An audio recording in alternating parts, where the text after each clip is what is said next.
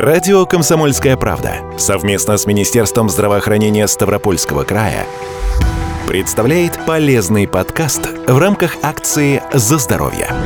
Начну с цифр. Около 35% травмированных женщин и 20% мужчин имеют переломы, связанные с этой болезнью. Она затрагивает около 75 миллионов граждан Европы, США и Японии. При этом в Европе летальность, связанная с подобными переломами, даже превышает онкологическую остеопороз. Остеопороз – это метаболическое заболевание, которое приводит, в свою очередь, к нарушению и к снижению плотности костной ткани. Рассказывает врач-травматолог Ставропольской краевой клинической больницы Евгений Коновалов. Требует она лечения мультидисциплинарного, то есть не только мы, травматологи, с этим сталкиваемся, но еще эндокринологи, ну и э, даже вплоть до гинекологов, потому что проблемы могут быть и с этим связаны. А, сложное заболевание, мы как травматологи сталкиваемся в основном с осложнением, когда уменьшается минеральная плотность костной ткани, кость становится более хрупкой, ну и, соответственно, приводит к дальнейшим повреждениям, переломам, остеопаратическим изменениям. Болезнь эта известна давно. Остеопаратические изменения костей найдены у индейцев Северной Америки в захоронениях возрастом более двух тысяч лет. Типичные для больных остеопорозом осанки зафиксированы на картинах художников Греции и Древнего Китая. Дело в том, что у здорового человека кость обновляется, как, собственно, любая клетка организма. Но после 30 лет процесс восстановления костной ткани начинает постепенно замедляться. Спровоцировать болезнь и ускорить ее течение могут могут гормональные нарушения, плохое питание. Впрочем, отсутствие витамина D и кальция в рационе ребенка даже не позволит ему набрать к 30 годам нужную плотность костной ткани. Костная ткань должна испытывать нагрузку постоянно, в той или иной степени. Когда мы говорим о людях, которые в большей степени работают в офисе, то есть в большей степени статика, в большей степени просто сидячий образ жизни, а сейчас, к сожалению, это наиболее актуальный момент, то процессы, связанные с регенерацией костной ткани, они, конечно, ухудшаются, из-за чего кость становится более хрупкой. Сама кость по своей структуре, она имеет ячейки, и ячейки тем плотнее и тем кость крепче, чем э, больше на нее испытывается физическая нагрузка. То есть, когда мы ходим, занимаемся спортом, банальная профилактика гиподинамия, заряд, зарядки, э, пробежки, если есть возможность, посещение спортзала. Все это укрепляет кость, потому что мышечный корсет начинает работать, улучшается микроциркуляция, сама кость испытывает динамическую нагрузку, и организм понимает, что надо кость укреплять, потому что идет нагрузка. Остеопороз также за счет снижения динамической нагрузки, он тоже, тоже присутствует. То есть если мы большую часть времени проводим сидя, в костной ткани не скапливается то необходимые питательные вещества, нет уплотнения костной ткани, и это, к сожалению, приводит к ее резорбции, то есть она становится более более мягкой. Другая проблема остеопороза – долгое время он может протекать бессимптомно, до появления осложнений, а это зачастую те самые переломы бедренной кости или шейки бедра, лучевой кости. Причем в таких условиях, где выраженного травматического воздействия просто не может быть, например, при случайном ударе ногой о табурет у себя дома. К сожалению, догадаться о том, что у вас остеопороз, очень трудно. Но врач-травматолог Евгений Коновалов рекомендует просто внимательно относиться к своему здоровью, что в случае с остеопорозом позволит выиграть выиграть время. Один из моментов, по которому можно все-таки заподозрить, это, допустим, хроническая боль, допустим, в спине. Когда мы чувствуем болевые ощущения при длительном сидении, допустим, а при езде а, за рулем, при длительной. Не сводите это все за то, что где-то перегрузили, где-то продуло, где-то неудобно спали и так далее. Обращайтесь, пожалуйста, к врачу. Это может быть терапевт в поликлинике, это может быть невролог.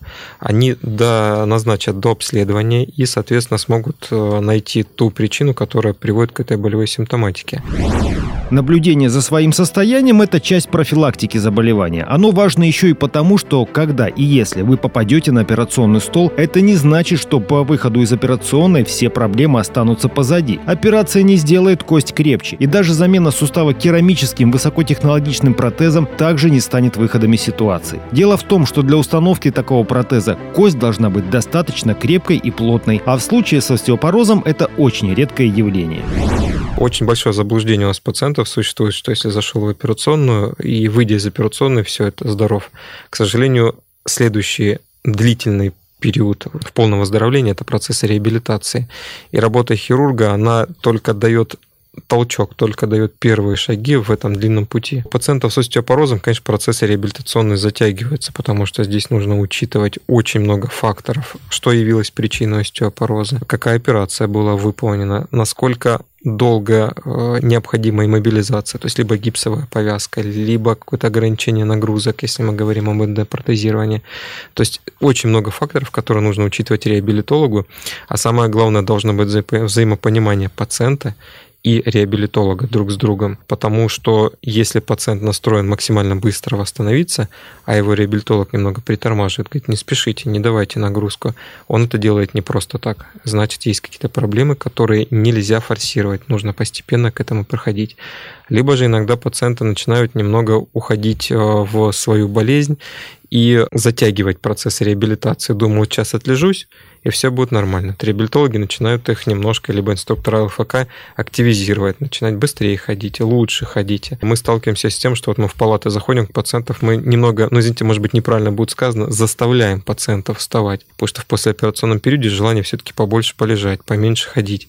А у пациентов с остеопорозом, либо в определенной возрастной группе, как мы с вами уже обсуждали, этот процесс категорически не должен быть. То есть нужно, наоборот, активизировать нагрузку, давать, чтобы кость лучше срасталась. Конечно, многих интересует вопрос, можно ли излечиться от остеопороза полностью. Если это банальная, допустим, дефицит кальция, фосфора или калия в организме, витамина D, то да, искусственно вводя в организм его э, с препаратами, мы можем пациента излечить. Если это как остеопороз следствие длительной иммобилизации либо длительного постельного режима, то при правильной реабилитации, восстановлении динамической нагрузки мы тоже, в принципе, можем пациента излечить от остеопороза. Если это какие-то гормональные перебои довольно-таки выраженные, мы можем поддержать костную ткань в более или менее оптимальном состоянии. К сожалению, полностью проблему остеопороза убрать не получится.